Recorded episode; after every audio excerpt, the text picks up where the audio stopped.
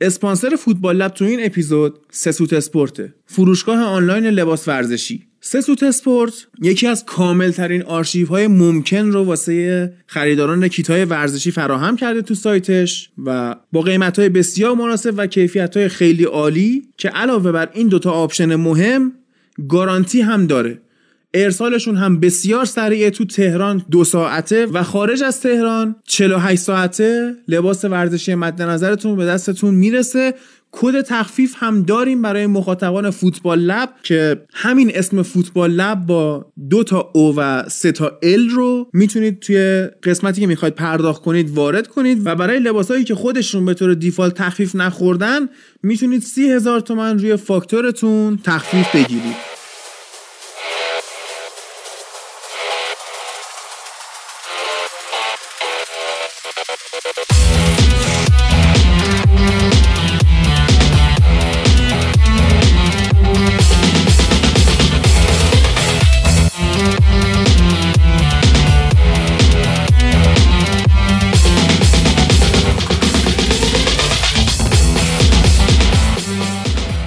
سلام، به پادکست فوتبال لب خوش اومدید. پادکست تحلیلی فوتبال اروپا.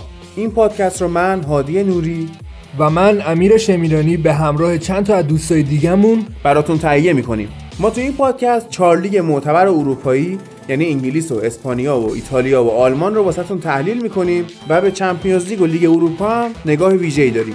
تحلیلایی که اینجا می‌شنوید و هیچ جای دیگه نمی‌تونید پیدا کنید.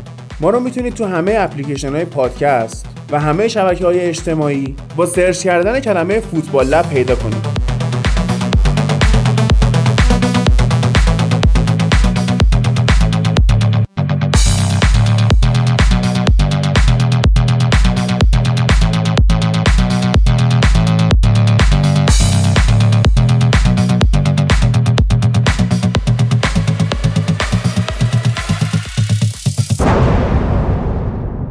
قرعه کشی چمپیونز لیگ و لیگ اروپا انجام شد، گروه بندی ها مشخص شدن و بازی ها کم کم داره شروع میشه. امروز که داریم این اپیزود رو ضبط میکنیم هفدهم شهریور ماهه. امیر و نوید کنار منن. فرهاد کماکان با مشکل دندونش داره دست و پنجه نرم میکنه. میخوایم بشینیم گروه بندی ها رو تحلیل کنیم، هر دو رقابت رو، و ببینیم که وضعیت به چه صورته.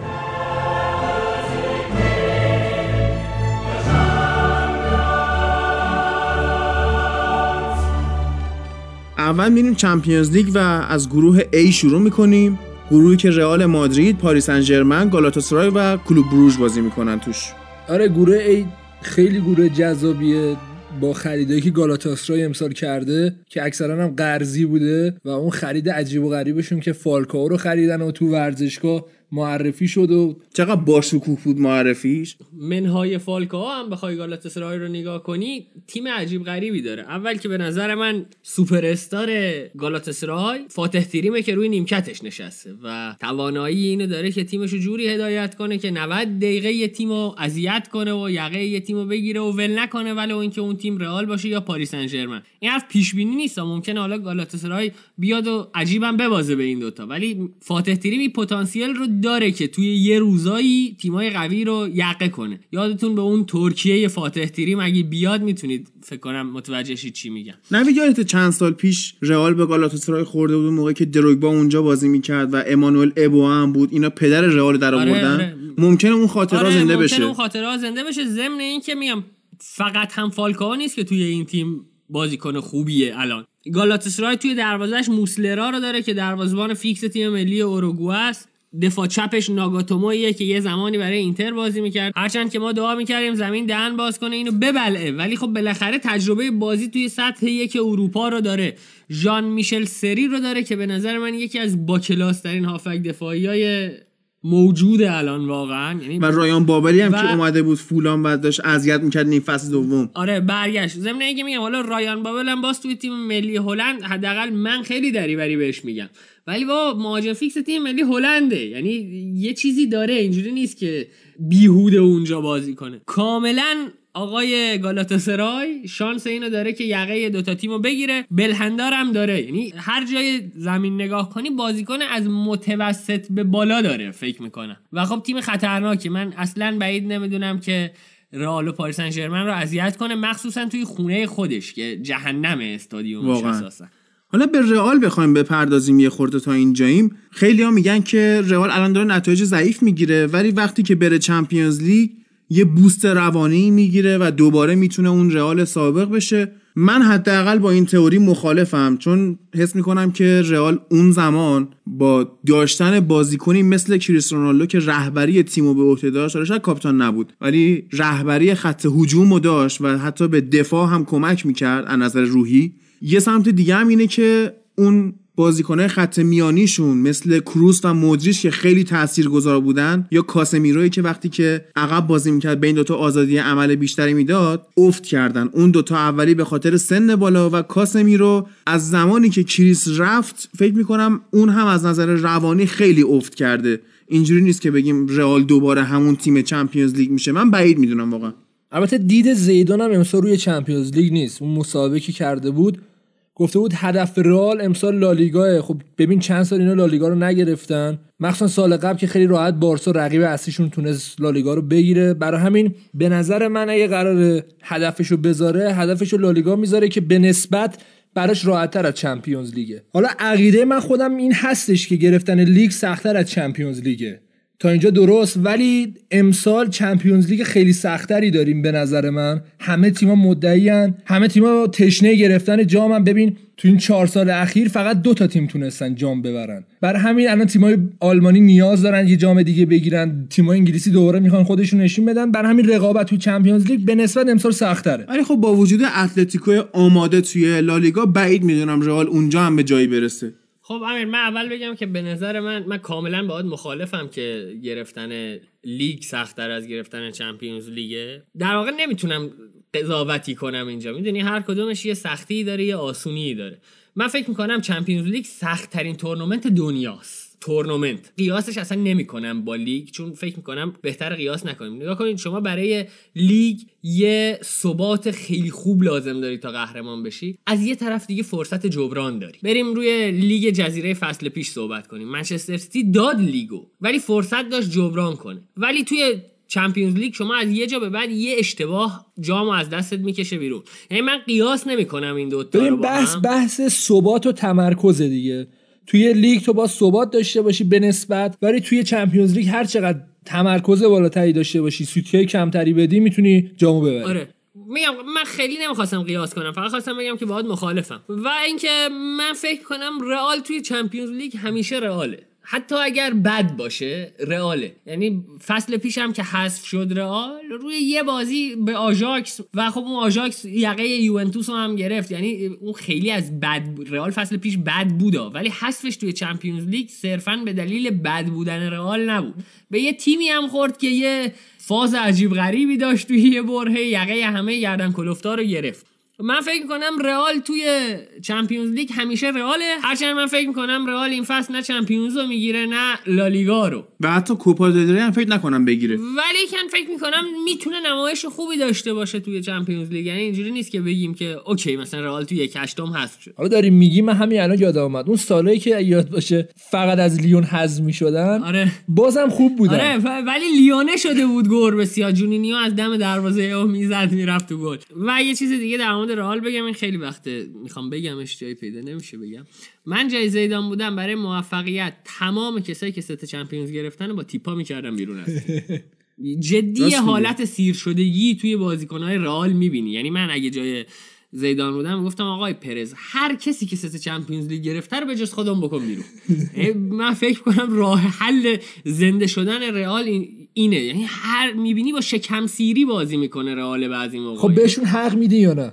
نمیتونم حرفی بزنم توی زمینه، چه بگم حق میدم چه بگم حق ندم، هر کدومش یه سری دلایلی داره. از طرفی مثلا حق میدم چون با سه تا چمپیونز گرفتن، از طرفی هم غلط میکنن که سیر بشن برای که دارن سالیانه میلیون ها یورو پول میگیرن. این آدم نباید سیر بشه و بجنگه برای پولی که داره میگیره، پول درستی باشه، تمیزی باشه. نباید از اینم بگذریم که الان رئال تبدیل به بیمارستان رئال مادرید شده و همه دارن اونجا مصدوم میشن امکانش هست که حتی رئال با ترکیب نصف و نیمه بره چمپیونز لیگ و اون چیزی که طرفداراش میخوان نتونه ارائه بده. بعد خیلی ممکنه بگن ما امسال سیصد میلیون خرج کردیم فلان این حرفا، ولی خب مصدوم میشن دیگه. نمیدونم اشکال از کجاست. قبلا یه بار گفتم نمیدونم اشکال از مربی بدنسازی، اشکال از کمپ تمرینی، اشکال از زمینهای لالیگاس. بازی‌ها خشنه، بازی‌ها که قطعا به اندازه انگلیس خشن نیست و تو اسپانیا هم یه حالتی هست که داورا بیش از حد از بازیکن‌های تکنیکی محافظت میکنن. میتونیم بگیم که ضعف خود این هاست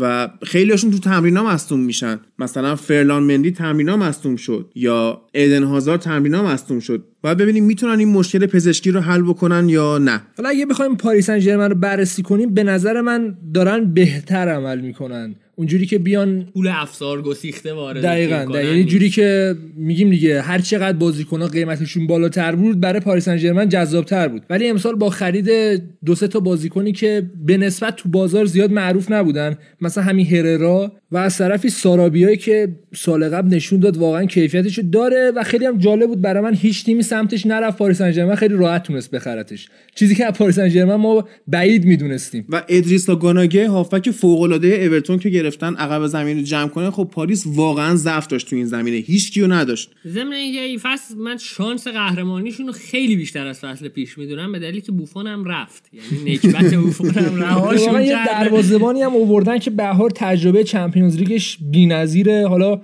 حالا بهش بیمهری خیلی میشه، یعنی اونجوری که باید شاید ما نواس رو جز بهترین دروازه‌بان جهان نمیدونیم، ولی یادمون نره که همین دروازه‌بان سه تا چمپیونز برای رئال آورده. واقعا هم اینه نه. که نه تکی نیاورده عادی، ولی نگاه کن دروازه‌بان شاید توی من در مورد فینالا صحبت میکنم، توی فینالی که سه یک فکر میکنم یوونتوس رو بردن، نگاه کن دروازه‌بان نقش شاید توی نود دقیقه سه دقیقه کلا نقش داشته باشه و نواس توی اون سه دقیقه نواس قهرمان رئال بود، یعنی دقیقاً انتظار نداری بره گل بزنه. برات وقتی بازی یک یک بود یه سیو نواس رئال رو به عنوان تیم بازی رو مساوی نگه می‌داشت، یعنی رئالی که میتونست بره زیر مشت و لگد تیم الگری رو نگه داشت توی بازی و همون اون لحظه یک یک بودن میتونه نتیجه کل بازی رو عوض کنه، تا اینکه مثلا یا رونالدو بلند شه اون برگردون عجیب غریب رو بزنه یا گلای مثلا دیگه شون. زمان لوئیس فان خال یادت دخیا میخواست بره رئال، بعد اینا میخواستن زورکی نواسو غالب کنن به منچستر، بعد حالا فان خال زد دستگاه فکس واشکار رو خراب کرد و این داستانا. واقعا مدیون دستگاه فکس منچستره. و از این ورم باید ببینیم که چقدر نواس ناراحت شده بود اون زمان که اینا میخوان منو با تیپا بندازن بیرون. و رئال یه دیدی هم داره که دید قشنگی نیست. اون زمان یادت دیماریا که رفتش از رئال، حرفش این بود که اینا من نمیخواستن اونجا و به من میگفتن تو واسه عکسای تبلیغاتی خوشگل نیستی، نمیخوایمت. و نواس هم بالاخره کاستاریکاییه، اون دید نژادی یه مقدار بهش هست، حالا یه ذره شبیه کارتلای مواد مخدر هستش قیافش، ولی اینجوری نیست که تو بخوای به خاطر قیافه اینو بندازی بره یا به خاطر نژادش، تو کیفیتش داره، حفظش کن، چرا میخوای اینجوری تاق بزنی؟ حالا که در مورد نواس حرف میزنیم، خب در مورد کورتوا هم حرف بزنیم. من بچگیم دروازه‌بان بودم، خب وقت من بابام خیلی شیرازی غلیظ حرف میزنه، شاید یکی از اولین بازیایی بود که من رسما داشتم برای یه تیمی توی بوشهر بازی میکردم و بابام اومد اون بازی رو دید و من یه گل لایی خوردم توی اون بازی. بعد از بازی بابای من دست گذاشت رو شونم، گفت بابا تور ببند لای پات. و من فکر میکنم کورتوا الان خوبه، فقط باید یه تور ببندن لای پاش اگر قرار دروازه‌بان فیکسر رئال باشه. نوید نظر در مورد ایکاردی چیه که پاریس قرضی گرفتش؟ حالا بحث این بود که این نمیتونه به خاطر بچه‌های مکسی لوپز با خانواده از ایتالیا بره بیرون و الانم سازوکار اینه که ایکاردی میره پاریس و وندا بعضی موقعا به سر میزنه اما مجبور ایتالیا زندگی بکنه. تا وندا هم دقیقاً همینو گفته بود، گفته بود بدترین آپشن برای ما رفتن ایکاردی از ایتالیا بود و بدترین جام پاریس بود، ولی من به خاطر همسرم هم چیکاری کردم. من یه تحلیلی از یکی از نویسنده‌های ایتالیایی میخوندم، فکر می‌کنم این حرف وندا یا حالا دروغه یا یه نوع تزویرگونه است. خب ایکاردی خیلی پیشنهاد داشت از خارج از ایتالیا هم. میگم من در مورد اینکه چقدر این تحلیل صحیحه اصلا اظهار نظر نمی کنم، چون اطلاعاتی ندارم در مورد این زمینه‌ای که میخوام در موردش حرف بزنم. یکی از این ورزشی نویسای ایتالیایی گفته بود که یه چیزی رو میشه توی این پیشنهادات ایکاردی دید. اول که تلاش ایکاردی این بود که توی میلان بمونه و به تمام پیشنهادات ایتالیایی غیر یوونتوس نمیگفت. دلیلش دو چیز بود. یکی این که میلان پایتخت مد دنیاست و تورین خیلی به میلان نزدیکه و خارج از کشور هم که خواست بره رفت یه شهر دیگه ای که توی مد میتونه فعالیت کنه و اینا. من این تحلیل رو نمیدونم چقدر درسته ولی به نظرم جالب اومد. به درد ایکاردی میخوره، به درد ایکاردی نمیخوره، به درد وندا میخوره که قراره اونجا بهش سر بزنه و چقدر کار تبلیغاتی میتونه اونجا بکنه یا نه. من میگم اینو نمیدونم چقدر پاریس مد توش جواب میده، چقدر تورین به میلان نزدیکه. این صرفا یکی از اینتریای سفت و سخت نوشته بود که معمولا حرف الکی نمیزنه. من گفتم شاید مثلا این باشه. حالا من یه چیزی میگم تصورش کنین، پنالتی میشه برای پاریس سن ژرمن. ایکاردی هر، نیمار هست، امباپه هست، کاوانی هم هست. چه دعوایی بشه اون موقع کی کی قراره پنالتی رو بزنه و چه اتفاقی قراره بیفته بود. احتمالاً نیمار گریه میکنه. ولی من فکر میکنم ایکاردی بتونه توی پاریس خوب باشه.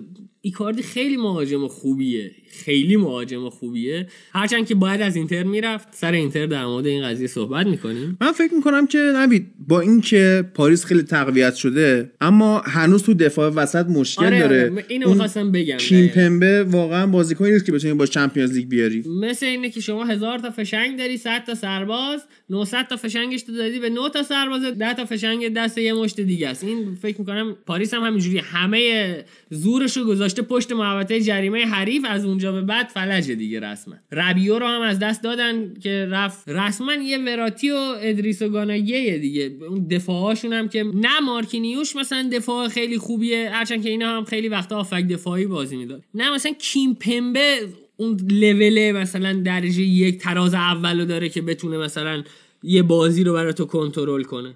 تییاگو سیلوا هم دیگه سی و چهار سالشه. آره تییاگو سیلوا هم خانه سالمندانه رسما از فصل بعد. ولی به نظر من پاریس سن ژرمن به اون هدفی که داره میرسه. همه فکر میکنن که پاریس سن ژرمن هدفش قهرمانیه ولی باید در نظر بگیریم که اینا اول میخوان تا حداقل نیمه نهایی رو یه بار برن، ببینن اصلا چه جوریه، بعد برن حالا فتح چه شکلیه. آره میدونی حالا نفهمیدن چه شکلیه، موندن هنوز اینجا. خب پیش بینیتونم از این گروه بگید تا اگه اجازه باشه بریم سر گروه بعدی.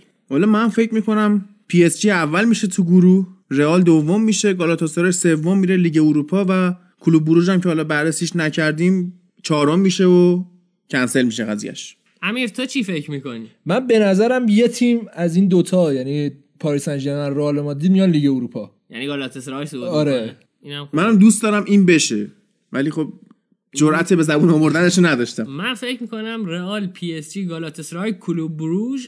حالا در مورد کلوب بروژ ما صحبتی نکردیم ولی خب من فکر میکنم هر چقدر هم که خوب ظاهر بشه کلوب بروژ چهارم میشه چون گلرش مینیوله. درود بر شما.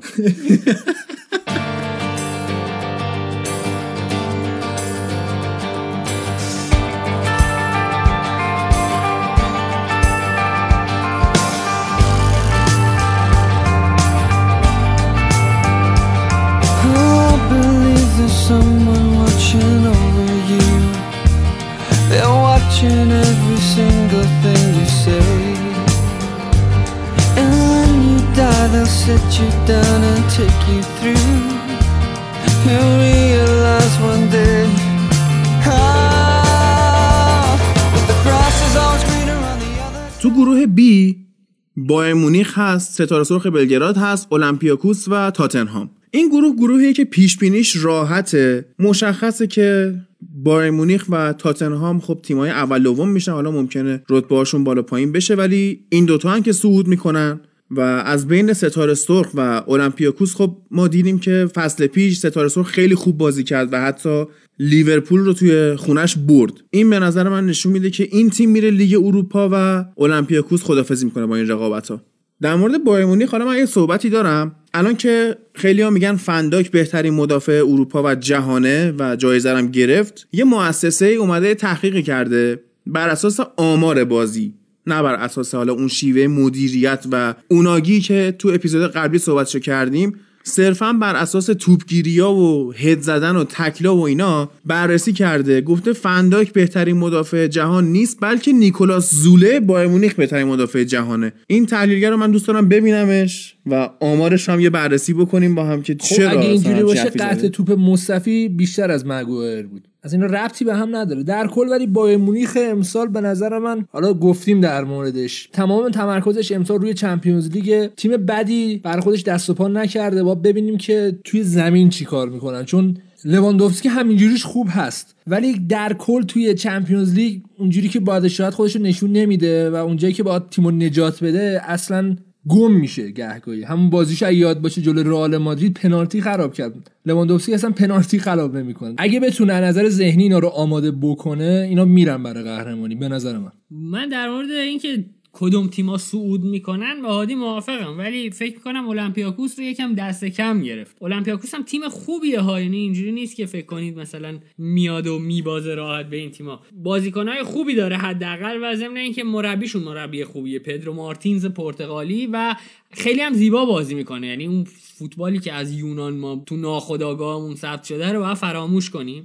مثلا والبوئنا رو داره، یوسف العربی رو داره، و تیم بدی نیست. یعنی اینم ممکنه یقه این دوتا تیم‌ها رو بگیره به هر حال. ضمن اینکه امیدوارم تاتنهام و بایر مونیخ جفتشون حذف شن توی گروه. من خیلی ترجیح میدم همه تیم‌های قوی تو دور گروهی حذف شن. خب اگه حذف شن میان لیگ اروپا ما رو اذیت میکنن دیگه. همین دیگه بیان شما رو اذیت کنن. ما چون تیم قوی محسوب نمیشیم دوست دارم بریم بالا. اصلا اینو بهش بگم، خودش به خودش گفت. یعنی آره. تاتنهام هم خب از این ور امسال دیگه تقویت کرد خودشو با آوردن اندومبله، خط میانی رو واقعا جمع کرد و حالا اریکسن هم موندنی شد دیگه. حالا پوچتینو باید از نظر روانی اریکسن رو آماده بکنه، بگه حالا که تو میخواستی بری و تمدیدت هم به مشکل خورده، نمیخوای بمونی، این یه فصلی که موندی رو دقیقاً مثل باش. آره مثل ایدن هازارد فصل پیش واقعا بیا بازی تو بکن که اگه حالا جایی هم میخوای بری بخونت، اینجوری نباشه که پرفورمنس ضعیف. احتمالی هم هستش که نیم فصل بره ها، چون قراردادش تموم میشه. به هر حال باشگاه دنبال پول نه عمل کردشون، و اگه امسال تموم شه خب هیچ پولی دستشون نمیاد. خب بس اینه که اگه این بتونه واسهشون افتخاری بیاره از پولی که میخواد بابتش بگیره. ببین دنیل لوی آخر فصل نقل و انتقالات برای اریکسن شصت میلیون پوند قیمت گذاشته بود. خب تو حسابشو بکن، اگر اینا قهرمان بشن یا به رتبه‌های بالا برسن، اعتباری که حضور اریکسن میتونه واسه تاتنهام بیاره خیلی بیشتر از اون شصت میلیون، یا اگه نیم فصل بخواد بره سی میلیونیه که آخه. داری در مورد تاتنهام صحبت میکنی. تاتنهام یه پیشنهادی به برونو فرناندز داده بود برای اینکه حالا بیاد توی تاتنهام بازی کنه. چند وقت پیش رئیس اسپورتینگ حرف جالبی زده بود، گفته بود که اینا پیشنهادی که داده بودن اینجوری بودش که اگه این بازیکن قهرمان چمپیونز لیگ بشه یا قهرمان لیگ برتر انگلیس بشه پانزده میلیون میاد روش. بعد برگشته بود گفته بود اینا یه چیز غیر ممکنه به ما گفته بودن، هم چیزی ممکن نیست اصلا برای تاتنهام، برای همین داشتن سر ما کلاه میذاشتن، برای همین نفروختیمش. این بحثی که تاتنهام داره دقیقاً همینه. یعنی ولی نایب قهرمان شد، به حال پیشنهادش میدن که آقا بیا همچین کاری برات میکنیم و اینا، ولی تاتنهامه، نباید زیاد دست بالا بگیریشون. تاتنهام تیم جرقه هاست دیگه. یهو میبینی اون آژاکسی که اومده بود یقه رئال و یوونتوس رو گرفته بود، با یه جرقه، با یه نقطه ضعف میاد زمینش میزنه. ولی هادی اینا خیلی دارن چمپیونز لیگی بازی میکنن جدیدن، یعنی دیگه جذابیت گذاشتن کنار، بیشتر سعی میکنن که حالا مالکیت بدن دست حریف گهگاهی. آره دید اقتصادی و که دارن دقیقاً اقتصادی کرده. بازی میکنن که به در چمپیونز لیگ خیلی بیشتر میخوره. حالا این تجربه‌ای که سال قبل پیدا کردن، دیدن که نه میشه با این طریق بازی کردنم به فینال چمپیونز لیگ رسید و دارن کلا توی لیگ هم پیاده میکنن. نمیدونم اتفاق خوبیه اتفاق بدیه، ولی در کل در حال حاضر اینا دارن اینجوری بازی میکنن که بازی بیان تخریب کنن، کارت زرد زیاد بگیرن، حالا خودشونو بندازن زمین. میدونی هدفشون دیگه برده است، هدفشون نیستش که دیگه ببیننشون که بگن آها اینا تاتنهام. مثلا تاتنهام الان تیم شده واسه خودش دیگه، از این مرحله رد شدن به مرحله کسب جام رسیدن. بایر مونیخ هم حالا خب ریبری و روبنو بعد سالها رهاشون کرد دیگه، الان رو آورده به کینگزلی کومان و گنبری که چقدر تو فرانسه خوب بازی میکرد کومان. ولی خب ببین یه بحثی که وجود داره، آیا کومان و گنبری وینگرهای قهرمان لیگ قهرمانان هستن یا نه، میتونن اون بازی‌ها رو واسه در بیارن یا نه. لواندوفسکی که انقدر مهاجم کلاس جهانیه قفل میشه بازیش توی لیگ قهرمانان، آیا این دو نفر میتونن کارو در بیارن؟ کومان میتونه، تجربه که کومان داره به نظر من هست، ولی گنبری یکم امکان داره اذیتش کنه، برای همین پدسیچو خریدن. پدسیچو هم خریدن آخه خیلی. آره اینم نکته‌ایه. و حتی کوتینیو هم که رفته اونجا میتونه تاثیرگذار باشه. تیم بدی برای خودش جمع نکرده. من گفتم اگه بتونه ازشون استفاده کنه، این بازیایی که داره توی بوندسلیگا میکنه، تعویضایی که میکنه، تعویضای خوبی نیست. اگه قرار همینو ادامه بده خب قطعا موفق نمیشه، ولی اگه بتونه کنار بیاد با این ترکیبش، تعویضای خوبی انجام بده، چون بیشتر تیمشو گذاشته رو تعویض تا ترکیب اصلی، میتونه به جایی برسه.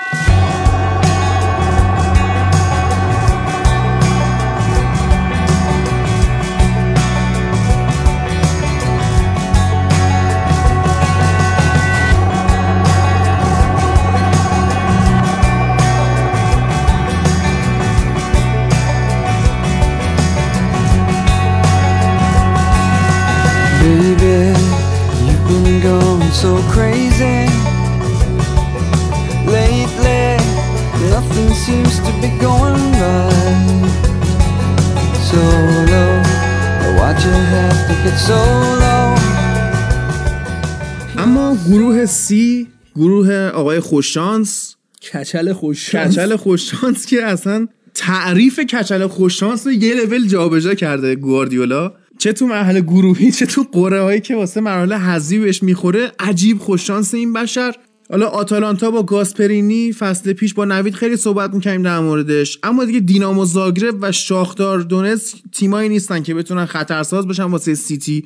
حالا این نکته جالبی که هست، گواردیولا از زمانی که توی بارسلونا بود تا امسال که داره با سیتی بازی میکنه شصت هفتاد بار با این شاختار بازی کرد، همش داره میخوره به شاختار. آره شش بار تقریبا با دوباری که امسال بازی میکنه، توی سه سال اخیر میشه شش بار که با شاختار بازی میکنه. فصل پیش یه شیشیچ بردش، یه سه هیچ، اما دو فصل پیش یعنی سال دو هزار و هفده توی اوکراین دو یک به شاختار باخت. بارساش هم یادت باشه دو یک باختش به شاختار که بعدش دیمیتری چیگرینسکی دفاع وسط شاختار رو خرید و براش آورد بارسا. آره میگم تیمیه که توی اوکراین میتونه یقه همین الان منچستر سیتی رو هم بگیره. به نظر من من سیتی رو خب خیلی در موردش صحبت کردیم که چجوری داره بازی میکنه و خیلی هم میگن دیگه امسال واقعا شانس اول قهرمانیه، ولی کماکان میتونه از اون دید محافظه‌کار گواردیولا ضربه بخوره تو بازی حذفی.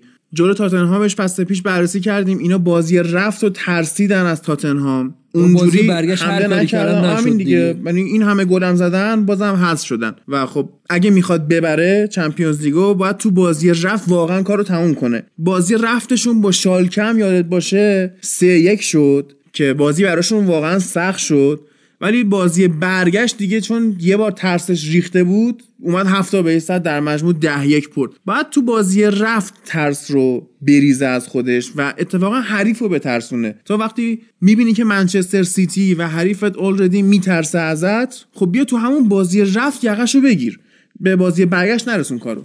یه بحثی هم که میکنن همیشه اینه که ببین تیمایی که توی گروهاشون به تیمای به نسبت ضعیف‌تری میخورن، همیشه میگن خب براشون بده چون چالش براشون به وجود نمیاد، خیلی راحت میاد بازیاشو میبره، از نظر تاکتیکی پیچیدگی براش نداره و کارو برای خودش در میاره. دقیقاً اتفاقی که امیر واسه انگلستان میفته توی مرحله مقدماتی جام جهانی و یورو که همه قشنگ بازی‌ها رو میبره، مثلا صد درصد پیروزی اومد انگلستان به جام جهانی، ولی با کیا بازی میکنه؟ جزایر، فارو، نمیدونم الان دیشب با بلغارستان مثلا بازی کرد توی مقدماتی یورو. یعنی ولی یه چیزی در نظر بگیریم، و من سیتی داره توی لیگ انگلیس بازی میکنه، چالنجاش اونجا هست، براش مونده، اینجوری نیستش که خیلی راحت بگیره. ببین الان رقیب مستقیمش لیورپول وا نمیده دیگه، برای همین داره تمام تمرکزش اونجا میذاره و به نظر من قرعه بدی براش نیافتاده، خیلی راحت میاد بالا، اونجایی که با تمرکزشو بذاره و بازیکناش آمادن بازیشو میگیره ازش. ولی باید توجه کنی اون زمانی که نیاز داره اتفاقا مقطع حساس لیگ برتره که تو اگه بخوای جفت این هندونه ها رو با هم نگهداری خیلی کار سخت میشه.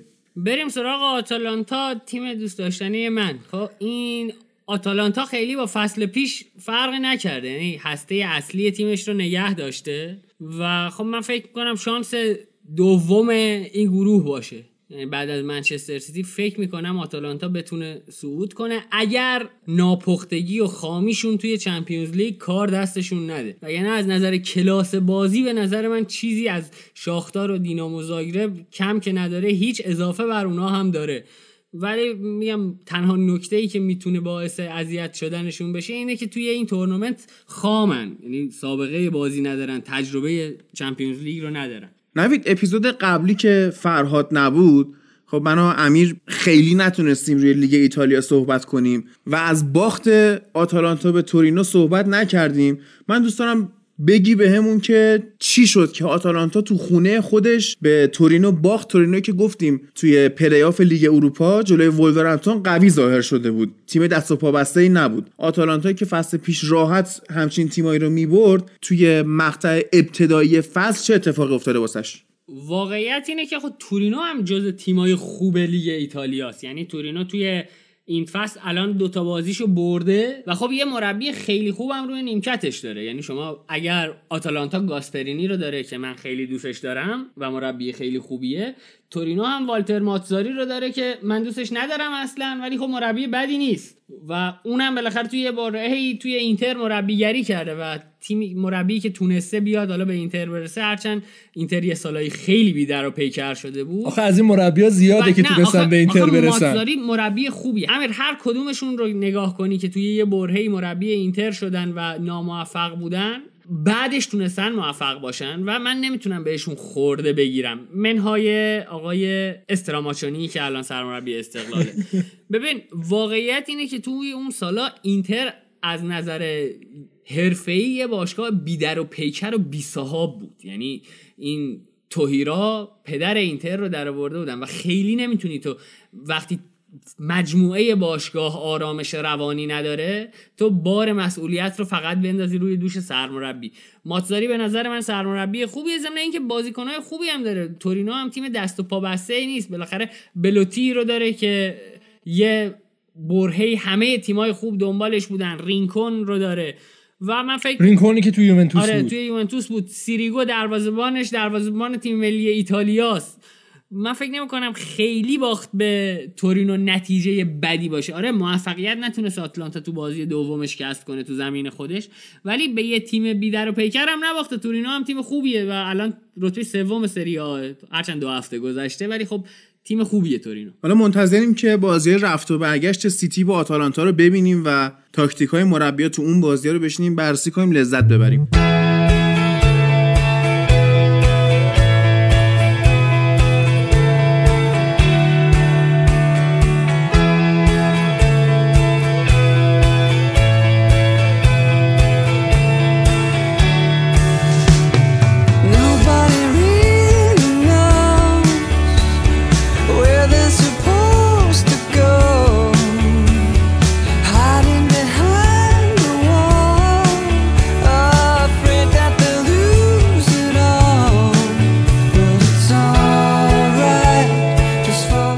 یکی از گروه‌های مرگ این فصل، نمیدونم چه می‌زنن گروه مرگ، اتفاقا گروه زندگی. اینا فوتباله قشنگ می‌تونیم ببینیم برای خودشون مرگ بیشتر. آره برای خودشون. این داستان گوی‌های لعنتی اینجاست که کار دست تیم‌ها میده.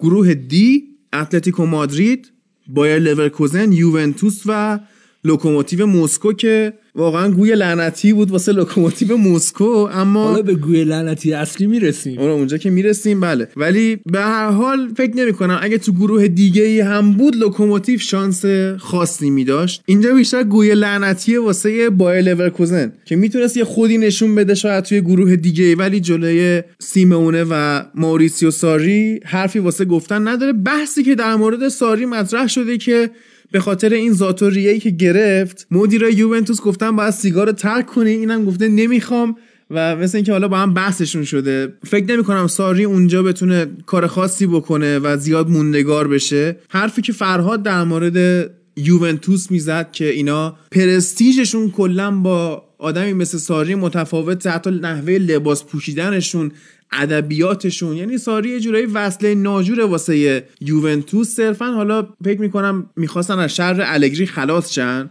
و با رفتن آنتونیو کونته به اینتر نتونستن مربی ایتالیایی خوبی واسه یوونتوس پیدا کنن دیگه. ساری رو آوردن و باید ببینیم که تاکتیک هاش توی یووه چجوری جواب میده. یووه ای که تیم پا به سن گذاشته، اما الان با میدفیلدرهای خوبی که خریده مثل رمزی، ربیو میتونه یه جون تازه‌ای بده دیگه. یووه صرفا اون تیمی نباشه که از خط دفاع شروع کنه بره واسه خط حمله، چون با خط میانی مثل خدیرا و امرجان و اینا تو نمیتونستی جام بیاری واقعا. تو با این نظرت مخالفم. ببین بعضی موقع وصله ناجوره که تو رو نجات میده یا کلا لذت میبری یه قضیه. ببین تو فرض کن یه آدمی هستی که عاشق اینی که بری بشینی توی کافه‌ای که خیلی شیکه و با کلاسه و از این داستانا، یه نفر میاد میبرت یه فلافل میخوری، میبینی نه این فلافل هم داره میچسبه. میدونی چی میگم؟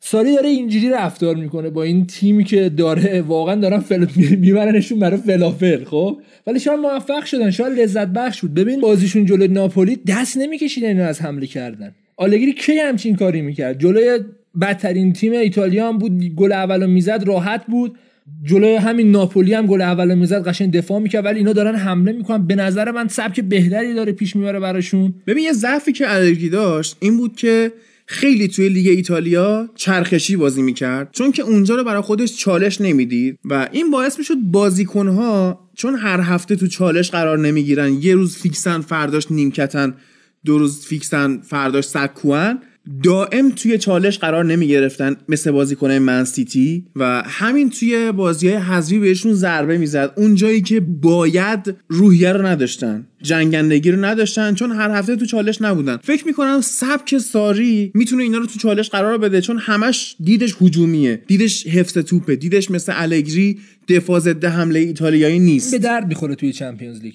من فکر کنم یوونتوس با ساری یا بی ساری این فصل این دو بازیش نشانه های قهرمان شدن میده. خوب بازی نمیکنه، می تو... یعنی بازی شرایط بازی به سمتی میره که یوونتوس نباید ببره ولی میبره.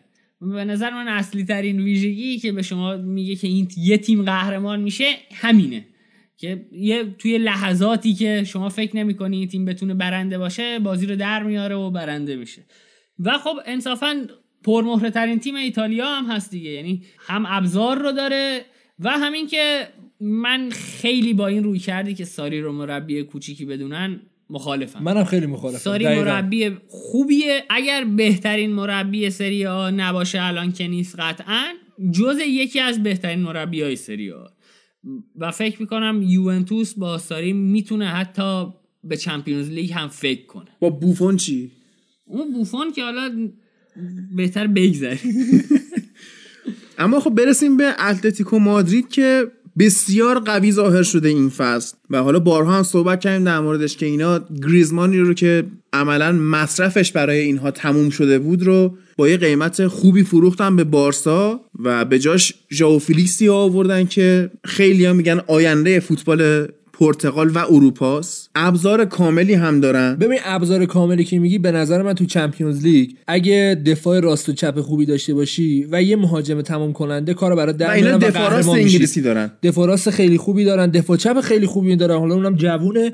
مهاجماشون بی‌نظیرن. تو نگاه کن دیو کاستا باز خودش بازم مهاجم خوبیه، ژائو فیلیکس خوبه، موراتا خوبه و اینا بازیکنایی هستن که بتونن تو اون لحظات سخت برات بازی کنن و اون اتفاق خوب رقم بزنن. ببین امیر ایدئال واقعا اینه که دیگو کاستا فیکس بازی کنه و دفاع حریف رو به خودش مشغول کنه، اون عملیات روانی که انجام میده تو دفاع حریفی که میگی دقیقاً همون فضا منظورته دیگه، اون فضا رو از مدافعین حریف بگیره و فیکس گل بزنه. حتی فکر می‌کنم زوج کاستا و موراتا هم موفق باشه اینجا. من تو میتونم بگم ژائو فیلیکس هم مهاجمیه که میتونه از مدافعین فضا رو بگیره که کاستا گل بزنه، یعنی برعکسش هم اتفاق میتونه بیفته تو بازی. برای همین قشنگ دفاع کردن جلو اینا سخته. از اون طرف هم بایر لورکوزن به نظر من امسال سال خوبی رو نخواهد داشت. اینا باید دوباره هدفشون بزنن که سال بعد دوباره بیان چمپیونز لیگ. بازیکناشون فروختن، فقط یه دونه همون بوشو دارن که فقط میتونه اینا رو از نظر روانی کمک کنه. به نظر من بایر لورکوزن جلوی اتلتیکو میتونه نتیجه بهتری بیاره تا یوونتوس، چون که دید ضد حمله داره. تیمایی که عملاً جلو سیمون ضد حمله بازی میکنن تیمای سخت‌ترین به نسبت اون تیمایی که دارن کلاً فشار میارن روش. برای همین اگه قراری کار عجیب و غریبی بکنه باید جلوی اتلتیکو همچی کاری بکنه. در مورد لوکوموتیو هم اگه بخوام یه مختصر چیز بگم، میگه که وضعشون الان توی لیگ روسیه هم خوب نیست و پنجمن، از هشت بازی فقط چهار تاشو بردن و خب ترکیب دندونگیری هم ندارن. بهترین بازیکنشون بندیکت هوودسه و شاید مثلا فئودور اسمولووی که توی تیم ملی روسیه هم از گاهی بهش بازی برسه، یعنی همون اسپانینگ روسیه میشه دیگه. و خب یه مسئله دیگه ای هم که هست که ولی دمشون گرم اومدن ژائو ماریو رو از ما برداشتن بردن، انشالله که توی چمپیونز لیگ هم به دردشون بخوره. نوید فصل پیش ایجنت ژائو ماریو این بازیکن رو به پی اس جی هم پیشنهاد کرده بود و ببین یه سری ایجنت ها هستن، ایجنت های خوبی هستن، اعتماد به نفسشون خیلی. ایجنت دنیلو به خصوص که بردش یوونتوس، یعنی عجیبه این حالا ایجنت. حالا از شوخی نگذریم ولی ژائو ماریو بازیکن خیلی بدی هم نیست، توی اینتر نگرفت واقعا، وگرنه توی تیم ملی پرتغال بد بازی نمیکنه، یعنی تاثیرگذار بود، حداقل توی اون یورویی که قهرمان شدن یکی از تاثیرگذارترین مهره‌ها بود ژائو ماریو. ولی یه مشکلی که کلا تیمایی که با تیمای روسی میخورن اینه که مسافت زیاده و دردسر عظیم اونجاست که باید این همه مسافت رو بری. زمینای بازی هم زمین زمیناش هم خوب نیست. حالا تو لیگ اروپا دیگه دردسر اصلی اونجاست، توی چمپیونز لیگ به نسبت کمتره. این میتونه یکم کمکشون کنه که حالا تیم دومو بفرستن. آره دقیقاً. اون اتفاقی که حالا از نظر روانی خیلی تاثیرگذار بود و کلی قور زدن بارسایی یاد باشه، اینتر و بارسا بود که گفتن اتوبوس بارسا رو حالا نگه داشتن، از نظر روانی آماده نبودن. آتش فشان ایسلند اون موقع فوران کرده بود، دود گرفته بود. به هر حال خب تاثیرگذاره، خیلی تاثیرگذاره. خستگی تاثیرگذاره. من واقعا خودم با اتوبوس میرم اهواز برمیگردم دوازده ساعت نابود میشم، یعنی خیلی چیز اسفناکیه. و به هر حال تو بکن بازیکن فوتبال هم باشی از اتوبوس بخوای پیاده شی بری چمپیونز لیگ جلوی مورینیو بازی کنی خیلی سختته.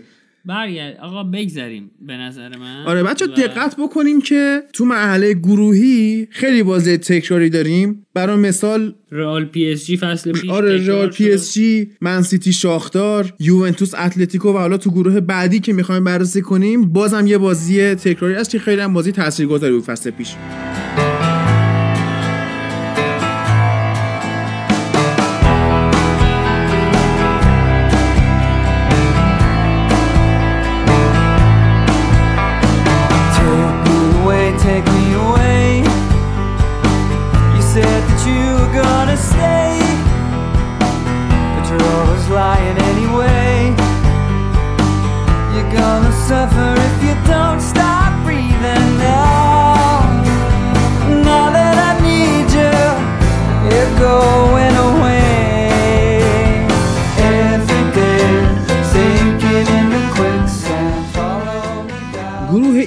لیورپول و ناپولی و سالزبورگ اتریش و خنک بلژیک. از همین الان میخوایم با خنک بلژیک خدافزی کنیم. میونه لیورپول، ناپولی و سالزبورگ و خب سالزبورگ هم به هر حال لیگ اروپایی میشه تو این گروه و بازی فصل پیش یادت باشه لیورپول و ناپولی اون سیو الیسون که از میلیک توپو گرفت اینها رو به قهرمانی رسون یه جورایی. حالا با خود الیسون هم صحبت کردن، گفتم به نظر بهترین سیوت کدوم بوده؟ گفتش همون توپی که از میلیک گرفتم و اگه اون سیو رو نمی‌کرد اینها اصلا سرنوشتشون تغییر می‌کرد. هادی سالزبورگ هم حالا ردبوله. آره آره ولی خب اسمش رو عوض کردن که چون هم لایپزیگ هست هم اینا هستن با هم به مشکل برند نخورن. فکر کنم توی این گروه هم تکلیف مشخصه، همون جوری که تو گفتی، یعنی خیلی جای صحبت نداره.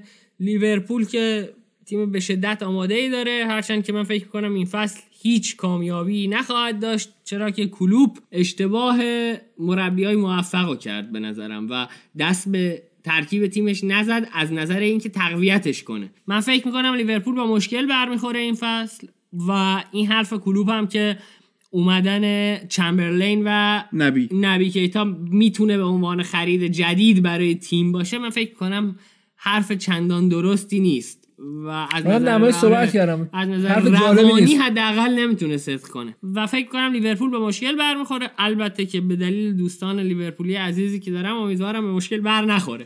نوید اون حرفی که در مورد یوونتوس زدی که حقش نیست شاید ببره ولی داره میبره و نشونه یه تیم قهرمان اینه که تو روزهای بعدش بتونه ببره، لیورپول تو این چهار هفته لیگ انگلیس نشون داده که خیلی خودش رو به آب و آتیش نمیزنه اما داره میبره. مثل فصل پیش یا فصل قبلش اونطوری حمله نمیکنن، دید دفاعی و دوندگی بی امان هافبکاشو داره و اتفاقا به نظر من این فصل لیورپول توی لیگ انگلیس شانس بسیار بالایی واسه قهرمانی داره. دقت بکنید مدیرهای سیتی الان دیگه از گواردیولا فقط توقع چمپیونز لیگ دارن، چون لیگو دیگه یه جوری خودشون هم اشباع شدن دیگه، میدونن که لیگو رو داریم اوکیه، و توقعی که این فصل گواردیولا میره تمرکز روی چمپیونز لیگه و کلوب به نظر من راحت میتونه همین روند رو حفظ کنه و مصدوم نده قهرمان لیگ انگلیس بشه. بعید میدونم بتونه قهرمانی تو چمپیونز لیگ رو تکرار کنه، اما اینکه به مراحل بالاتر میرسه قطعیه. من میگفتم که ناپولی به صورت جدی کاندیدای قهرمانی سری آه، ولی خب به نظرم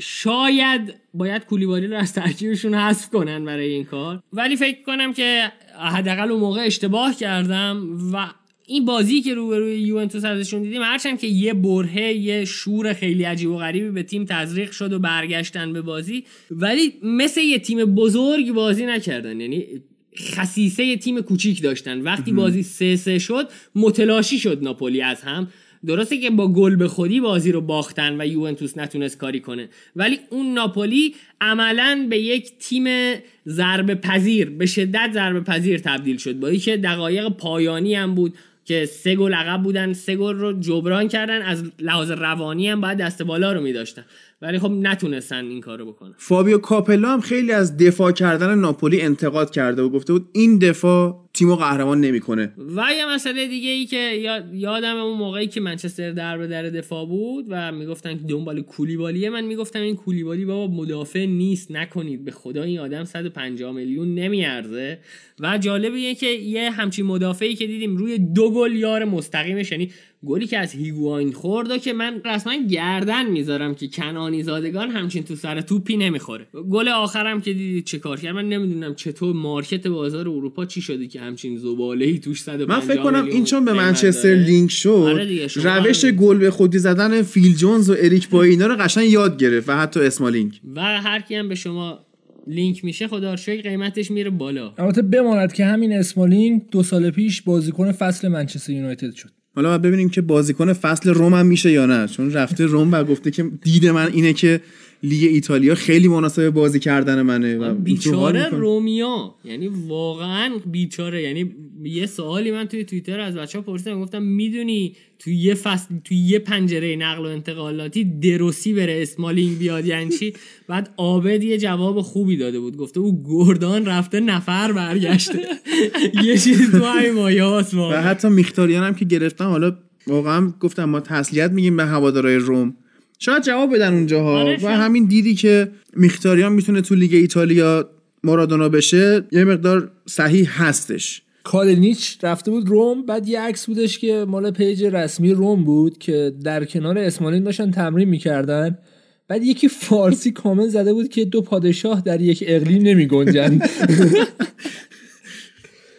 مدیرای این مجموعه ردبول که حالا هم نیویورک ردبولز رو دارن، هم سالزبورگ اتریش و هم لایپزیگ، مثلا دیدشون مثل مدیرای سیتیه که مربی‌ها یا بازیکن‌ها رو بین خودشون میچرخونن. الان مربیشون جسی مارش که آمریکاییه از نیویورک ردبولز اومده اینجا. این ردبول رو ما میشناسیم دیگه. ببین تمرکز حالا شرکت ردبول سر این حرکات نمایشی و اون مسابقاتی که توی بیابونا و اینجا با موتورسیکلت‌ها و اینا انجام میدنه. فرمولا وان دارن حتی تیم. آره تیم فرمولا وان دارن، حتی برندشونه. فوتبال همه جا جذاب‌تر دیدن به نظر من، بعد از اینکه حالا یه چرخی بین ورزش‌های دنیا زدن و دارن یه سرمایه‌گذاری خیلی منطقی میکنن.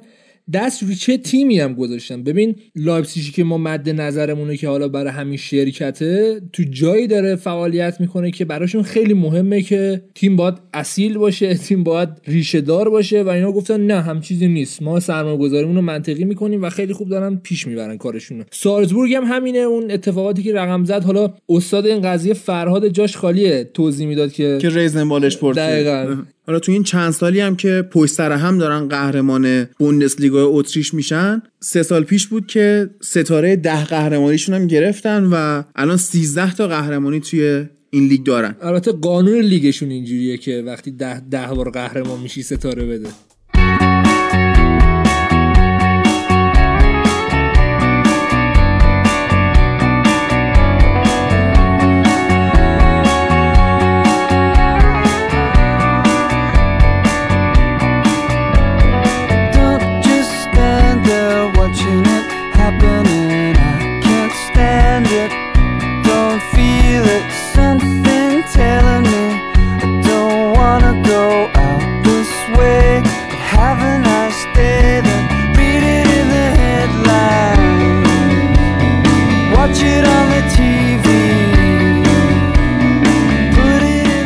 بریم سراغ گروه مرگ بعدی که گروه اف میشه. بارسا داره، دورتموند، اینتر و اسلاویا پراگ. حالا این اسلاویا پراگ این مدیر عاملش رو دیدی موقع قرعه کشی بنده خدا خیلی ناراحت شده بود دیگه، یه جایی بعد گفت اب نداره، یعنی دیگه دوره همین موقع نوشته دیگه. آره دیگه، یه حالتی مثل تیم ملی ایران که میره جام جهانی و بعد میبینه که هیچ شانسی نداره، میگه صرفا حضورتون این رقابت‌ها برای ما افتخاره. خب به هر حال جلوی بارسا و دورتموند و اینتر خب شانسی نداره بنده خدا، حتی شانس لیگ اروپا. و حالا پیش بینی که من از این گروه میکنم اینه که اینتر هم میاد به لیگ اروپا. خب شما پیش بینی تو برای خودتون نگه دارید آیه عزیز. بذار من اول جواب دوستانی که ازم سوال میپرسیدن چه حسی داری وقتی اینتر افتاد تو گروه مرگ رو بدم. دوستان این گروه اسمش گروه مرگه به خاطر که اینتر توش حضور داره، وگرنه بارسا و دورتموند به خودی خود گروه مرگ نمیشدن. منطقیه، آره راست میگی. تو هم اعتقاد داری که اینجا اینتره؟ بله. درسته. هرچند که من حرف هادی رو جدی، حالا از شوخی بگذاریم، خیلی دور از واقعیت نمیدونم، یعنی اصلاً بعید نیست. آخه کنته بلد نیست چمپیونز لیگو چه جوری بازی کنه. حالا به جایی که من این حرفو بزنم میتونم بگم که کنته توی لیگ بهتر از تورنمنت ظاهر میشه، معمولا اینجوری دیده شده ازش.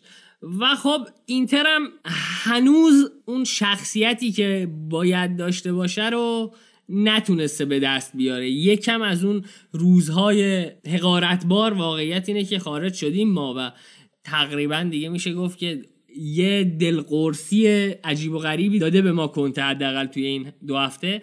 ولی اگه بخوایم واقع بین باشیم، من حداقل میتونم بگم توی پروژه اینتر الان اینتر توی مرحله‌ایه که ماکسیموم بتونه از گروهش صعود کنه و شاید به یک چهارم یا نیمه نهایی برسه و این نتیجه خوبی باشه. ما خ... تعارف که با خودمون نداریم که ما سالهای خیلی بدی رو به پشت سر گذاشتیم. بحثی که من هفته پیش سر آرسنال کردم دیگه، گفتم ببین ما از بی‌انتظاری رسیدیم به انتظار زیاد. خب نمیشم چیزیه، مدت زمانی باید بگذره. آره و تو بگی که نه دیگه من الان از این تیم انتظار دارم که بیاد قهرمان بشه. ببین حالا تا روی اینتریم این بحثم بکنیم که برای خودم سواله که چی شده ماجرا. حالا نوید بیشتر در جریانه میتونه برامون توضیح بده. ببین بازی اینتر و کالیاری، هواداره کالیاری خب شعارهای نجات پرستانه علیه لوکاکو دادن و حالا برای صدای میمون در آوردن و اینا. خب لوکاکو یه مقدار دیگه به نظر میرسه گردن کلوفتر از این حرف هاست، اما به شدت بازیکن احساسیه. حالا هواداره افراطی اینتر یا همون کوروانورد یه بیانیه دادن که نه اینا توهین نیست و نرماله و شاید نشونه احترامه. حتی من گیج شدم یه ذره که چیه داستان. آها بذار دقیق‌تر بگم. خب اینجوریه که کوروانورد یه بیانیه‌ای داد به لوکاکو، گفت که ما توی ایتالیا علاوه بر اینکه بازیکن های خودمون رو تهییج میکنیم، سعی میکنیم فشار روانی بذاریم روی بازیکن حریف و از طریق داد و بیداد کردن، شلوغ کردن، تمرکز اونا رو بریزیم به هم. و این نجات پرستی نیست آقای لوکاکو، این کاریه که ما میکنیم تا تمرکز حریف رو به هم بزنیم. وقتی تو به این کار میگی نجات پرستی، داری زمینه رو باز میکنی که با ما برخورد بشه.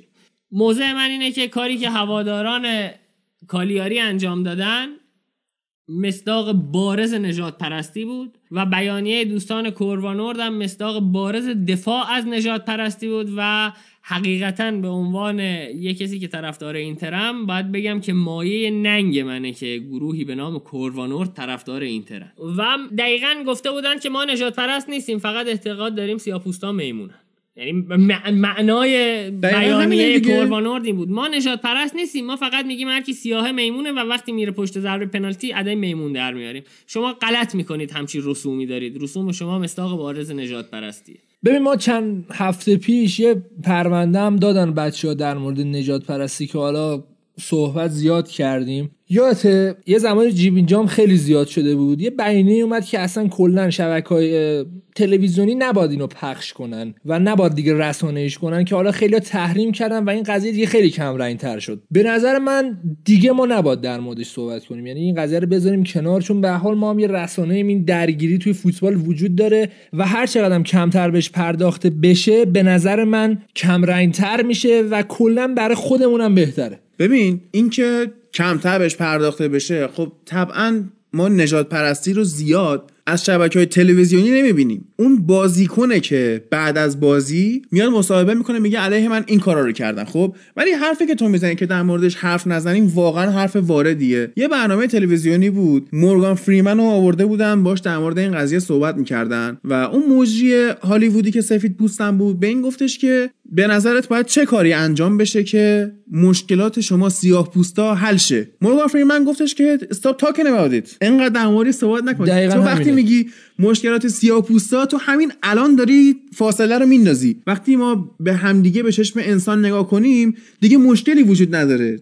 مشکلات سیاه‌پوستا تو وقتی میای یه کانسپتی به اسم سیاه‌پوستا خلق میکنی خودت مشکل رو درست کردی. تو وقتی میای زن و مرد رو جدا میکنی خودت مشکل رو درست کردی. وقتی به عنوان مشکلات انسان‌ها بهش نگاه کنی خود مشکل حل میشه. این به معنای پاک کردن صورت مثلا هم نیست، راه حلش همینه. اما به تیمای دیگه بخوایم بپردازیم، بارسلونا و دورتموند. بارسا خب در موردش تو بخش اسپانیا پادکست زیاد صحبت کردیم تو قسمت هفتگی و اینها به هر حال به نظر من بدون مسی به هیچ جایی نخواهند رسید، ولی با مسی امکان داره به قهرمانی برسن. آره امکان داره. آره بالاخره بارسلونا است، با بارسلونا همیشه مدعیه.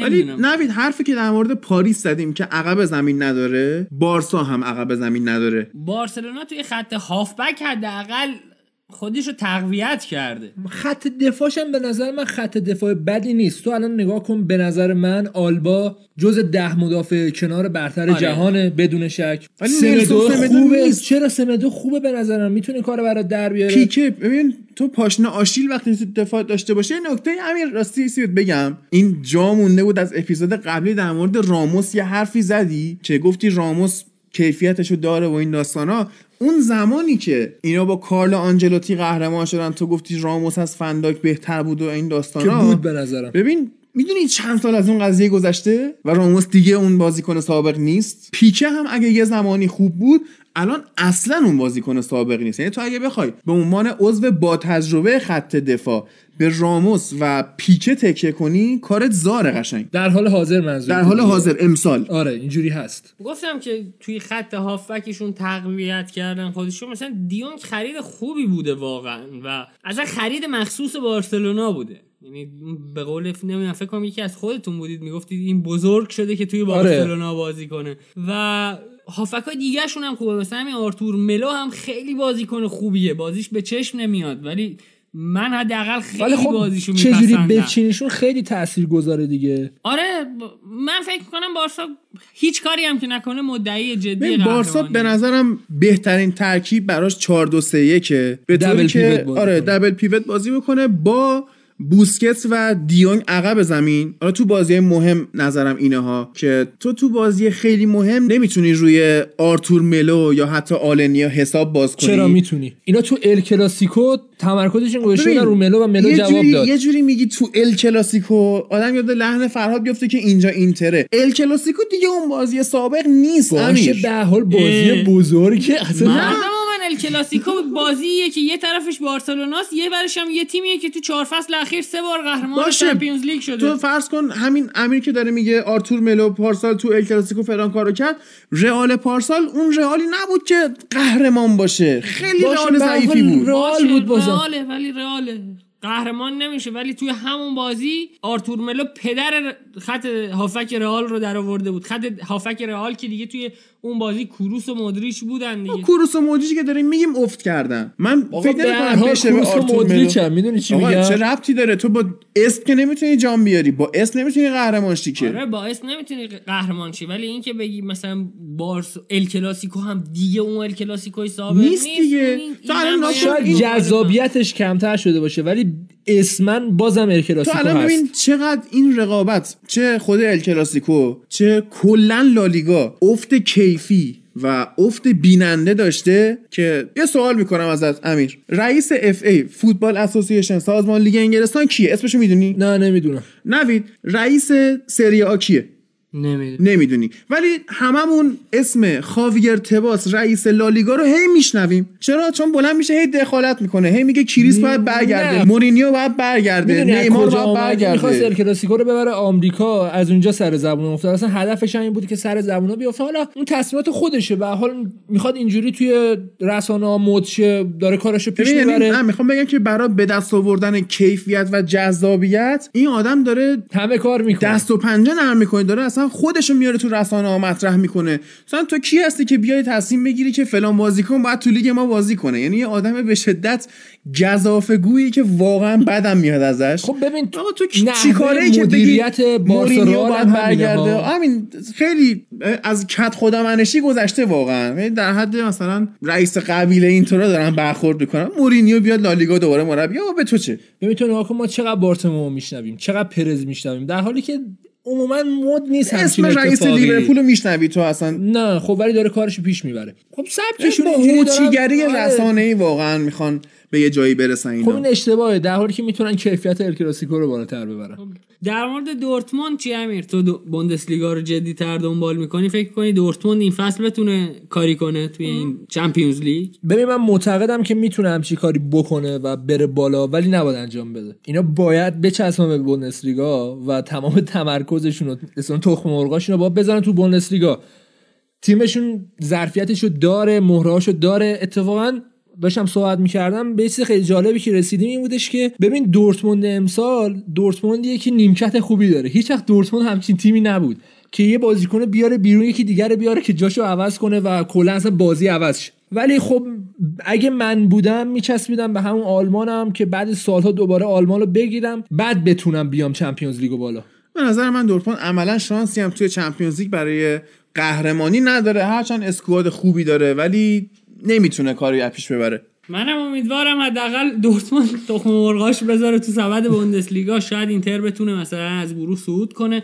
هرچند این که میگم شاید بتونه به این معنی نیست که شانسی برای اینتر قائل نیستم. اما من کاملا فکر میکنم اینتر الان پتانسیل این رو داره که با هر تیمی رقابت کنه و دست و پا بسته نیست. حتی اینتر فصل پیش هم که اینتر ضعیف تری بود، بارسلونا رو اذیت کرد، یا مثلا تاتنهامو خیلی شیک برد توی جوزپه ماتزا.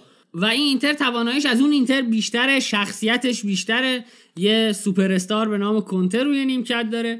ولی من میگم هنوز مسیر اینتر به جایی نرسیده که چمپیونز لیگ رو بتونه بگیره. نه یه نکته‌ای که وجود داره توی این سه تیم این گروه، اینتر تنها تیمیه که مربیش از بازیکناش بزرگتره. خیلی نکته مهمیه اگه آره بتونن خیلی استفاده بکنن، چون فاوره واقعاً شاید خیلی آدم در حاشیه ایه، یعنی نمیگم حاشیه سیاره، آره, آره. منزویه. آفرین.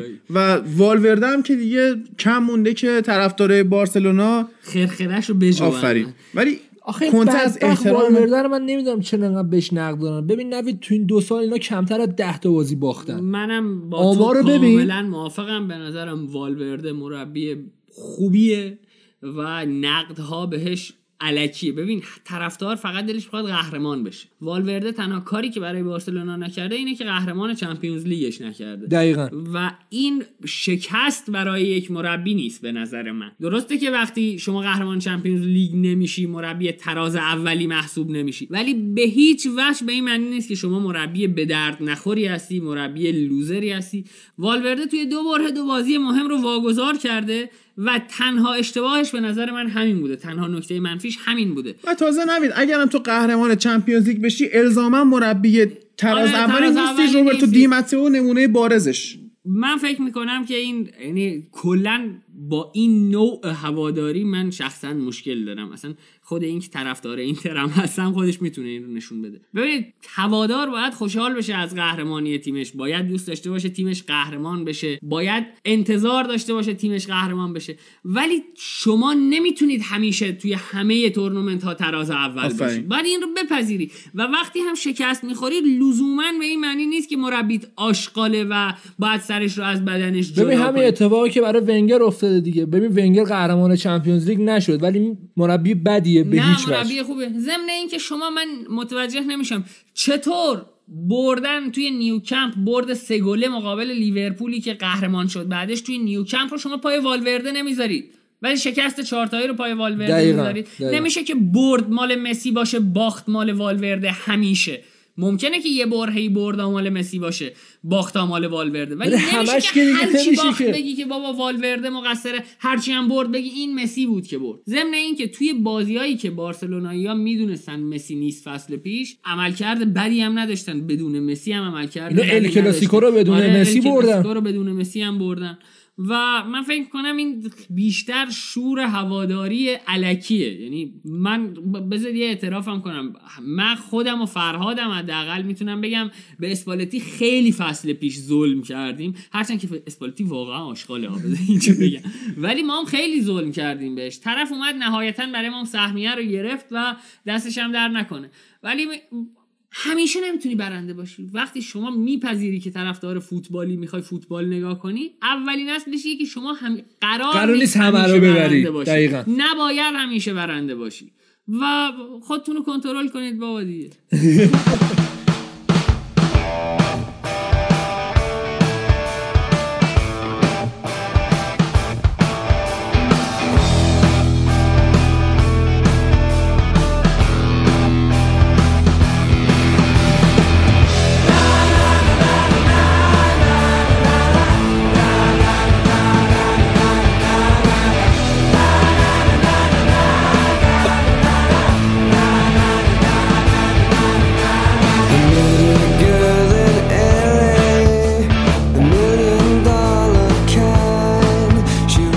بچه از گروه جی میخواید بگذریم؟ یعنی بنفیکا، لیون، لایپزیگ و زنیت سن پترزبورگ واقعا ببین کم هیجان ترین نمک میخوای بزنی. اولش نمیگم نمک بریزم، خیلی بی‌مزه میشه. مثل دوست پادکستر ما داریم جوک میگه، میگه میخوام جوک بگم و خرابش میکنه.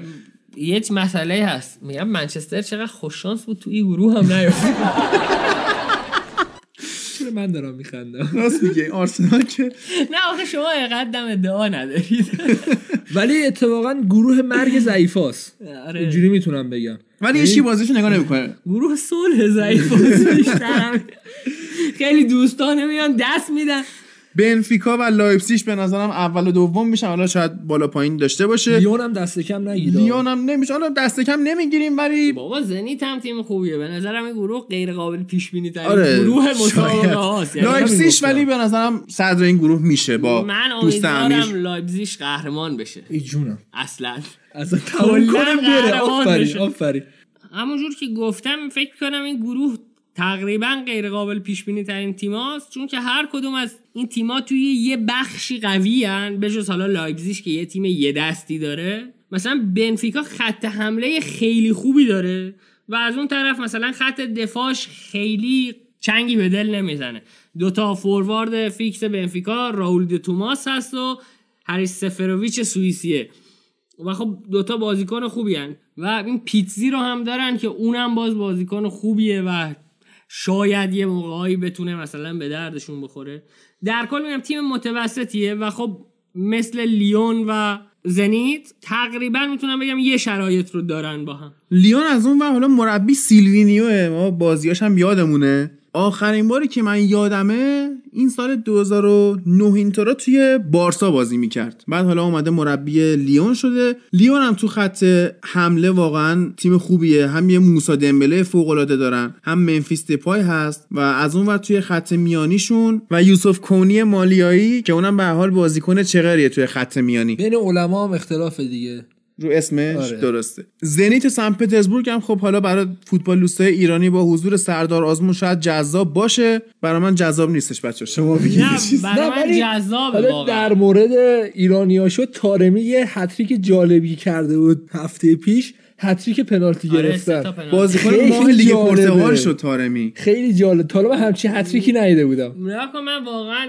در مورد طارمی هر بار این حرفو زدم بهم گفتن یا احمقی یا اینکه داری افراط میکنی یا اینکه خیلی غلو میکنی، ولی به نظر من با فاصله مهدی طارمی بهترین فوتبالیست ایرانی شاغله. مهاجم من آخه آره دیگه باید با خودش مقایسش آره، آره. کنی با هم پستای خودش. به نظر من مهدی طارمی از نظر کلاس فوتبال آخه چون ما مهاجم خوب نداریم اینم میتونیم بگیم. اصلا مهدی تار... طارمی رو به عنوان مهاجم تارگت نمیگم. مهدی طارمی یکی از با کلاس ترین فوتبالیستای ایرانیه میتونم قبول کنم و با کلاس آره. ترینشونه.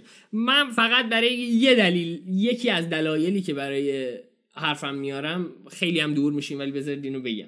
یه فلش بک بزنید به مسابقات جام ملت‌های آسیا خوب. که مهدی طارمی به نظر من اولین بازیکنی بود که تونست توی تیم ملی ایران نقش شادو استرایکر رو درست بازی کنه. یه تعریفی که در مورد شادو استرایکر هست، میگن شما مهاجم تارگتت رو در نظر بگیر، وقتی داره به سمت دروازه حریف حرکت میکنه از دروازه حریف نور بتابون روش، سایش کجا میفته؟ پشت سرش. مهاجم شادو استرایکر باید پشت سر این باشه و وقتی داره به سمت دروازه خودی حرکت میکنه برای بکوارد پرس، نور رو از سمت دروازه خودی بنداز روش و سایش میفته کجا؟ به سمت دروازه حریف و مهدی طارمی باید اونجا باشه. آیا مهدی طارمی یک لحظه از این نقشش غفلت کرد؟ آخه پیچیده نیست نبیدا، نقش پیچیده نیست. اجرا کردنش پیچیده است، واقعا اجرا کردنش پیچیده است. توی ایران توی هر جا من فکر کنم خیلی دوندگی بالایی میخواد، نفس زیادی آره، نفس میخواد، زیادی تمرکز به شدت بالایی میخواد. تو فکر کنم و بهترین تونس این کار بهترین مهاجم سایه دنیا در حال حاضر روبرتو فیرمینوه و میبینیم که چقدر نقش حیاتی داره، چقدر کار سخته و چقدر تاثیرگذاره که یه روز این نباشه مانع و صلاح هم از گلزنی عاجزن. حالا برگردیم به سردار آزمون. دنبالش میکنی؟ دنبال میکنم چون برام جذابه واقعا بدونم حداقل چه اتفاقی میفته و زنید تیم خیلی خوبی هم داره. مثلا کنار سردار آزمون اون تیر برق مهاجم روسی آرتم زیوبا رو داره که توی جام جهانی هم مثل کاکرو یوگا بود، ترکیبش میخورد پرت میشد اون و و مهاجم تاثیرگذاریه. یوری ژیرکوف کارکشته رو داره که سابقه بازی توی چلسی رو داره. برانیسلاو ایوانوویچ رو داره که اونم دوباره توی چلسی بازی کرده. اینو قبول ندارم واد که بازیکن خوبیه. ایوانوویچ خیلی خوب بود. خوبیه. خیلی خوب. دوستش نداشتی وگرنه بازیکن بدی نبود. خیلی نبود. نه. ببین بسیار باهوش بود. اون سال میتونست با کولاروف مثلا کلکل کنه که کی خنگ‌تره. به نظر من کولاروف هم خیلی نیست. یعنی من تو اینم باید مخالفم. ببین ایوانوویچ واقعا دفاع راست خوبی بود. من یه زمان خیلی حسرت این رو می‌خوردم، مخصوصا زمانی که مجبور بودم گری نویل رو ببینم، میگفتم ایوانوویچ چه دفاعیه. من گری نویل رو ترجیح میدم به ایوانوویچ. من به تو هم مثل هواداره روم تسلیت میگم. آره زنیت خلاصه تیم خوبیه. من فکر می‌کنم یکی از جدی‌ترین شانس‌های این گروه زنیت باشه. بریم گروه آخر. بریم.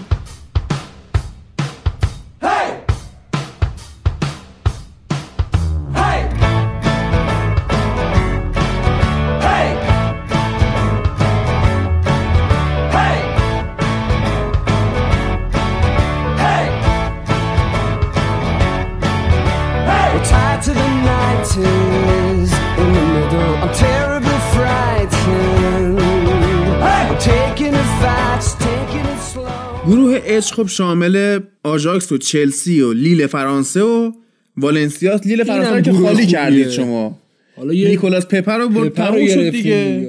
تموم شد دیگه. والنسیا هم که من اتفاقا با اینکه خیلی شاید شانسی واسش در نظر نگیرن، من حداقل میگم که والنسیا رفت و برگشت دهن چلسی رو به چسب میکشه. خب عادی در مورد چلسی اول تو بگو تا بعد ببینیم ما ببین... حرفی پیدا میکنیم بزنیم مثلا در مورد چلسی با فرانک لمپارد حالا حالاها جا داره که بخواد کار بکنه و جا بیفته ترکیبش. تنها امیدی که اینا میتونن داشته باشن درخشش لحظه‌ای یکی مثل میسن ماونت یا راس بارکلیه، چون به نظر من هنوز لمپارد نتونسته استراتژی خاصی از خودش نشون بده. اگه اینجوری که تو لیگ برتر داره بازی میکنه، تو چمپیونز لیگ هم بازی بکنه، از گروهش هم صعود نمیکنه، چون تو نیمه اول لمپارد هر چی داره رو میکنه و تو نیمه دوم به مشکل میخوره.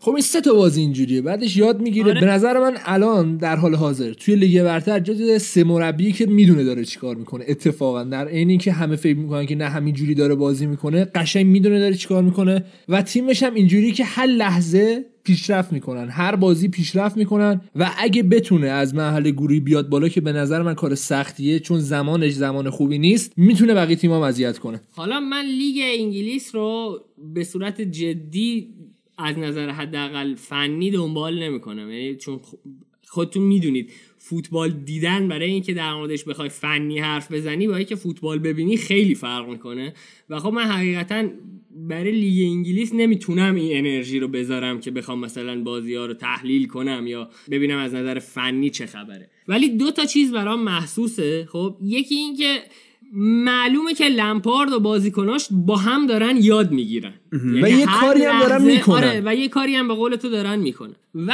گاهی اوقات معلومه لمپارد داره تست میکنه، یعنی مثلا بازی با منچستر یونایتد که راس بارکلی رو کشید بیرون معلومه داره به خدا امتحان میکنه. من هیچ چیز دیگه ای نمیتونم بگم و بعد از پنج تا بازی ده تا بازی لمپارد هم اون چیزی که دلش میخواد رو پیدا میکنه من فکر کنم و همین باعث میشه من دوستش داشته باشم این تیم رو، این تیمو دوست داشته باش. ولی کورتزوماش کار دستش میده. آره, آره بازیکناش که مشخصه. ما داریم در مورد خود لمپارد صحبت می‌کنیم. من اینو دارم میگم که لمپارد تو نیمه اول دست خودش رو میکنه و حداقل باید تو لیگ قهرمانان اگه میخواد از گروه صعود کنه باید یه مقدار سیاست کاریشو تغییر بده. حالا یه مقدار شانس هم آورده، گروهش به نسبت گروه سختی هم نیست که در سر داشته باشه براش. سختیه امیر. ببین آژاکس رو درسته که یه ذره خالیش کردن، سه تا بازیکن خب مهمش به حال هنوز آژاکس حال آره و والنسیا همیشه واسه تیمای انگلیسی دردسر میسازه، کلا تیمای اسپانیایی دردسر آره و از اون ور هم لیل درسته شما نیکولاس پپر خریدید ولی باز هم این تیم نایب قهرمان فرانسه است و نمیشه دست کم گرفته. چلسی کار خیلی سختی داره. اون آدمی هم که بازی‌ها رو واسش درمی آورد گفتین دیگه نداره. ایدن هازاردی در کار نیست. میسن ماونت هر چقدر هم خوب باشه که چقدر هم خوبه. چقدر هم خوبه. چقدر فوق‌العاده است ولی بازم نمیتونه اون کارو واسات در بیاره. حالا باید صبر کنیم تا این تیم‌ها بازی‌های دور رفتشون رو برگزار بکنن. بعدش بشه یه جنبندی خوبی از مرحله گروهی لیگ قهرمانان کرد. چون هنوز تا بازی نکردن مشخص نیست که با چه استراتژی وارد این رقابت‌ها میشن. کیتای اروپایی تیمای مطرح که در موردشون صحبت کردیم هم خب یه مقدار بعضیاشون با کیتای داخل لیگشون فرق میکنه، مثلا دورتموند و خب قشنگتر هم هست. این کیتا رو میتونید از سایت سه سوت اسپورت اسپانسر ما خریداری کنید و کد تخفیف فوتبال لب رو هم استفاده بکنید. حالا قبل از این که بریم سراغ تحلیل گروه بندی لیگ اروپا، نوید یه صحبت کوچیکی باهاتون داره، بریم حرفاشو بشنویم.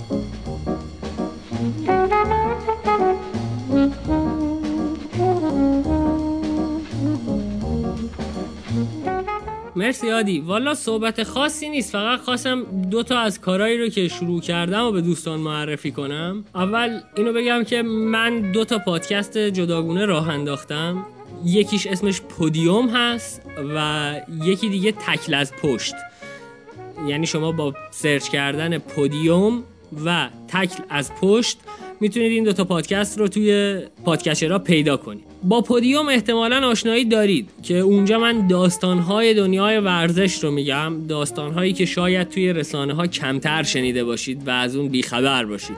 و توی تکل از پشت من در مورد مسائل روز دنیای ورزش با یه دید منتقدانه صحبت میکنم، باز هم به مسائل و خبرها و سوژه هایی میپردازم که یا رسانه های رسمی نادیدشون میگیرن و یا اینکه یه رویکرد محافظه‌کارانه دارن تو پرداختن به اونا. مثلا اپیزود اول تکل از پشت که منتشر شده در مورد دخالت‌های سیاسیون توی ورزشه و یک مورد خاص رو حالا به قولن بیشتر بررسی کردیم. تکل از پشت هنوز روی آیتیونز متاسفانه قرار نگرفته و خب اونو میتونید از کانال من هم بشنوید برای دوستانی که دیوایس اپل دارن. کانال من رو هم میتونید با آیدی نوید سه ام پیدا کنید. خوشحال میشم که اونجا هم من رو دنبال کنید، بشنوید و نظراتتون رو بهم بگید. پودیوم و تکل از پشت.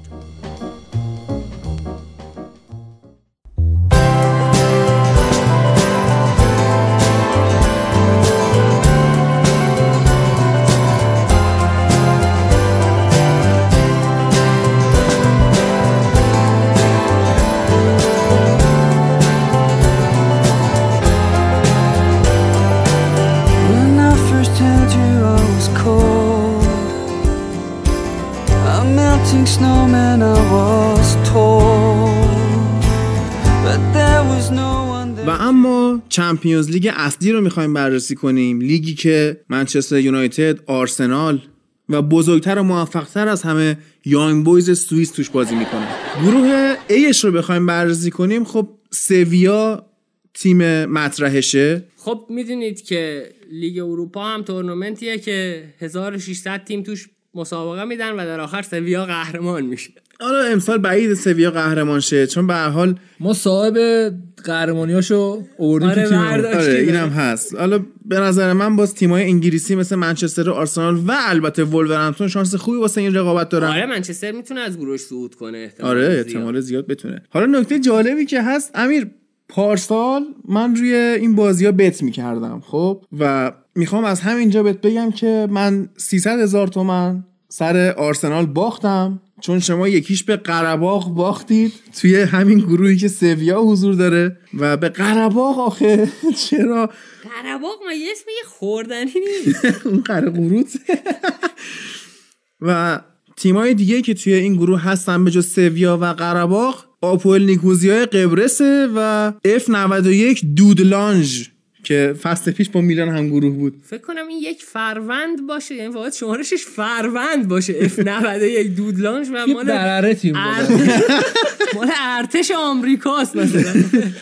یه تیمای عجیب غریبی میان توی لیگ اروپا که بنده خدایی که داشت قرعه کشی رو میکرد نمیتونست اسما رو بخونه، بعد میگفت مثلا فرانس، من میگفتن آقا این جایی که هستش، میگم نمیتونم بخونم، بعد مسئول برگزاری میخوند براش. گروه بی، دینامو کیف، کوپنهاگن، لوگانو که این دیگو لوگانو بازیکن اوروگوئه بود قبلا، الان تیم داده مثل اینکه خودش، و مالمو سوئدی که زلاتان فوتبالش رو از اونجا شروع کرد. من در مورد مالمو همینو میدونم که زلاتان فوتبالش رو از اونجا شروع کرده و گفته یه روزی هم اونجا میخوام فوتبالمو تموم کنم. من در مورد مالمو اینو میدونم که سولشایر یه بار مولدر رو قهرمان کرد.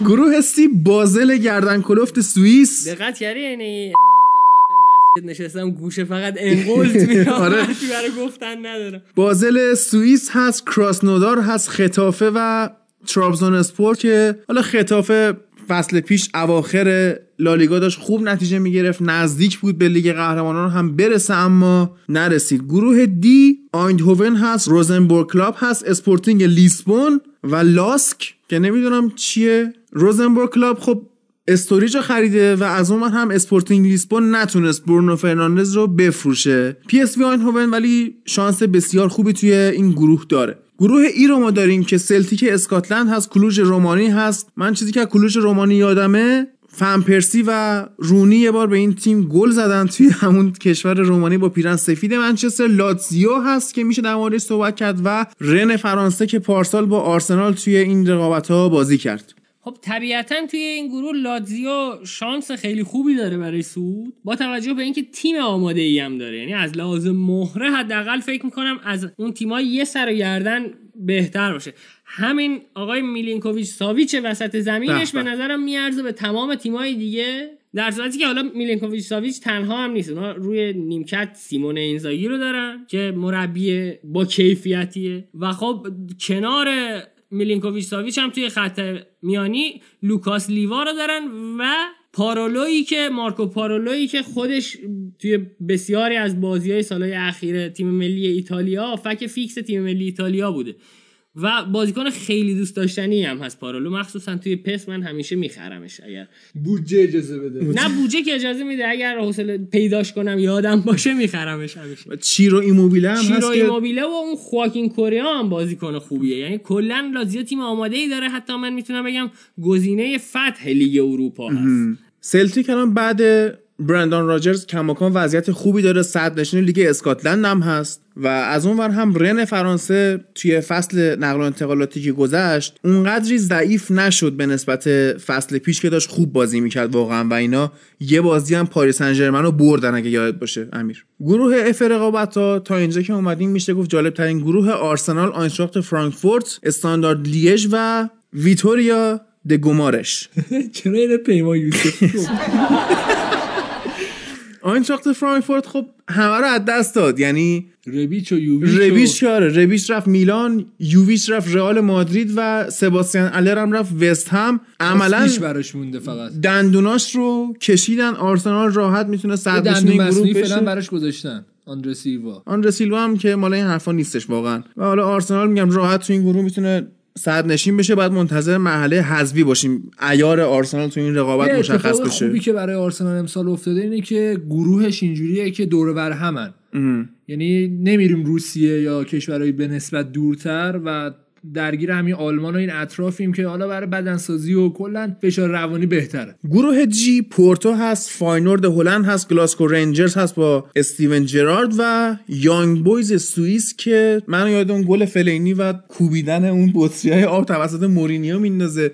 یانگ بویز که یوونتوس هم برد فصل پیش. یوونتوس حالا ما میگفتیم دیگه با الگری از یه جایی به بعد بیخیال قضیه میشدن و جلوی یانگ بویز هم بیخیال شدن. عملا تو این گروه من فکر میکنم پورتو و گلاسکو رنجرز شانس گروه مرگ این گروهه میتونه، چون فاینورد هم تیم کمی نیستش. حالا فن پرسی هم این فصل دیگه بازنشست شد، تو شبکه بی تی اسپورت به تحلیل بازی‌ها مشغوله. حالا بازی آخرش یاد باشه برای خدافظیش درست کرده بودن که لباسای تیمایی که پوشیده بود و تنش کرده بود حالت نسوی، مثلا آرسنال بود، منچستر، یه عکس خیلی بدی بود. آره و خوشحالیم که اون کیت رو سه سوت اسپورت نداره، هیچ کی نمیخرید. این چی اصلا؟ شما در مورد کیت بد اصلا حق ندارید نظر بدید. کیت اول شما آره خیلی وحشتناک، حتی کیت دوم ما نه کیت دوم بابا کیت دوممون عرض میکنم خدمتت، مدیرای باشگاه رفتن فروشگاه نایکی یه لباس خوش رنگ دیدن گفته یه پیرلی بزن روی میبریم. خب خوبه دیگه، خوش رنگ دیگه، فقط خوش رنگ کیت آماده است. آخه نایکی کلا همینو میزنه، یا حتی تو جام جهانی همش این هم بود. دیفالت نایکی برو با لباس دوم سوم رئال مقایسه کن، اینو فقط روی اون نوشته فلای مارات، روی این نوشته درسته. و کیت سوم که تازه رونمایی شده که بهترین کیتمونه، مشکیه، روش زرد خورده پیره. آره آره خوشگله. این مامورای پست دی اچ ال یعنی رسما فرم دی اچ ال پوشید. گروه اچ زسکو مسکو هست، اسپانیول هست، فرنک واروس که نمیدونم اسمشو درست خوندم یا نه و لودوگورتس که حالا اینجا هم به نظر میاد زسکو مسکو و اسپانیول صعود میکنن. زسکو مسکو هم که تیم دومیه که آقای رومان آبراموویچ مالکیتشو داره. گروه آی این طرف کم نمیارن برای گروه بندی اینا چه تا زد بکنم کم کم پیش بره با این سیاستی که حالا فیفا میخواد چند جام جهانی رو چهل تیمه کنه و احتمالاً حالا لیگ اروپا هم کمه دیگه، درسته؟ یه ذره لیگ قهرمانان بیشتر گروهاشون آی جی کی ال آره تا ال رفته. گروه آی خب الکساندریا یا همون اسکندریه هست، خنت بلژیک هست، سنتین فرانسه و وولسبورگ که اینجا هم باز به نظر میرسه که سنتین و وولسبورگ شانس دارن. گروه جی مونشنگلادباخ هست، باشاک شهیر استانبول، روم و وولسبرگر که فکر کنم داداش وولسبورگ اونجا رستوران دارن، همبری داره نه ساندویچی هم همبری داره. اونا ماشین تولید میکنن، اینا همبرگر. اینجا هم حالا روم گفتیم چقدر بدبخت شد با اومدن اسمالینگ و میخیتاریان، ولی بازم شانس داره در کنار مونشنگلادباخ اگر حالا توی ترکیه به مشکل نخوره. مشکل تو ترکیه فقط تو گروه بعدی، گروه کی که بشیکتاش هست، براگا هست، اسلووان براتیسلاوا هست و وولورهمپتون که این واقعا به نظر من گروه مرگه.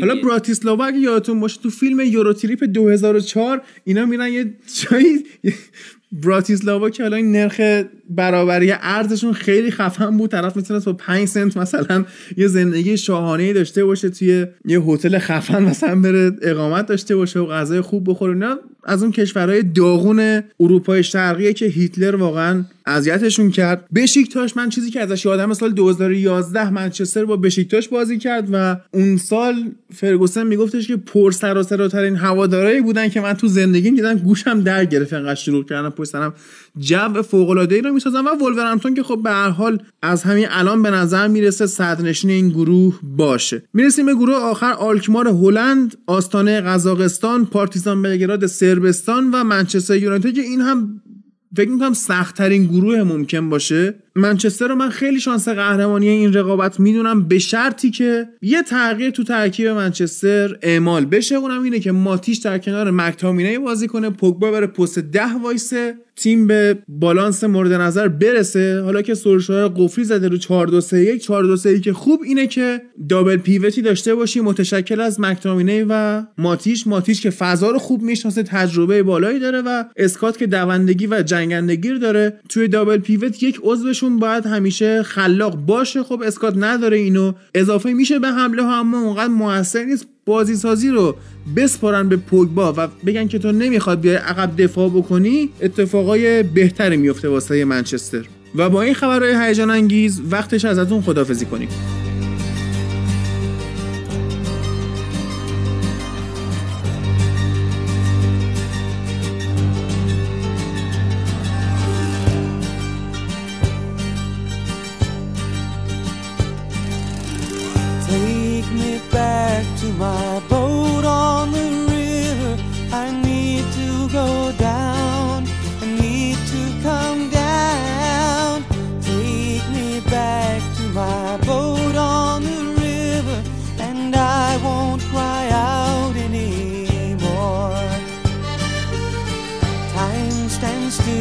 As I gaze in her water, she eases me down, touching me gently with the waters that flow past my boat on the river, so I don't cry out anymore.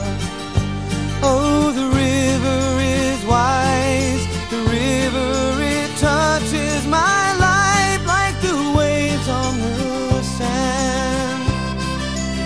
All roads lead to tranquility base, where the frown on my face disappears. Take me down to my boat on the river.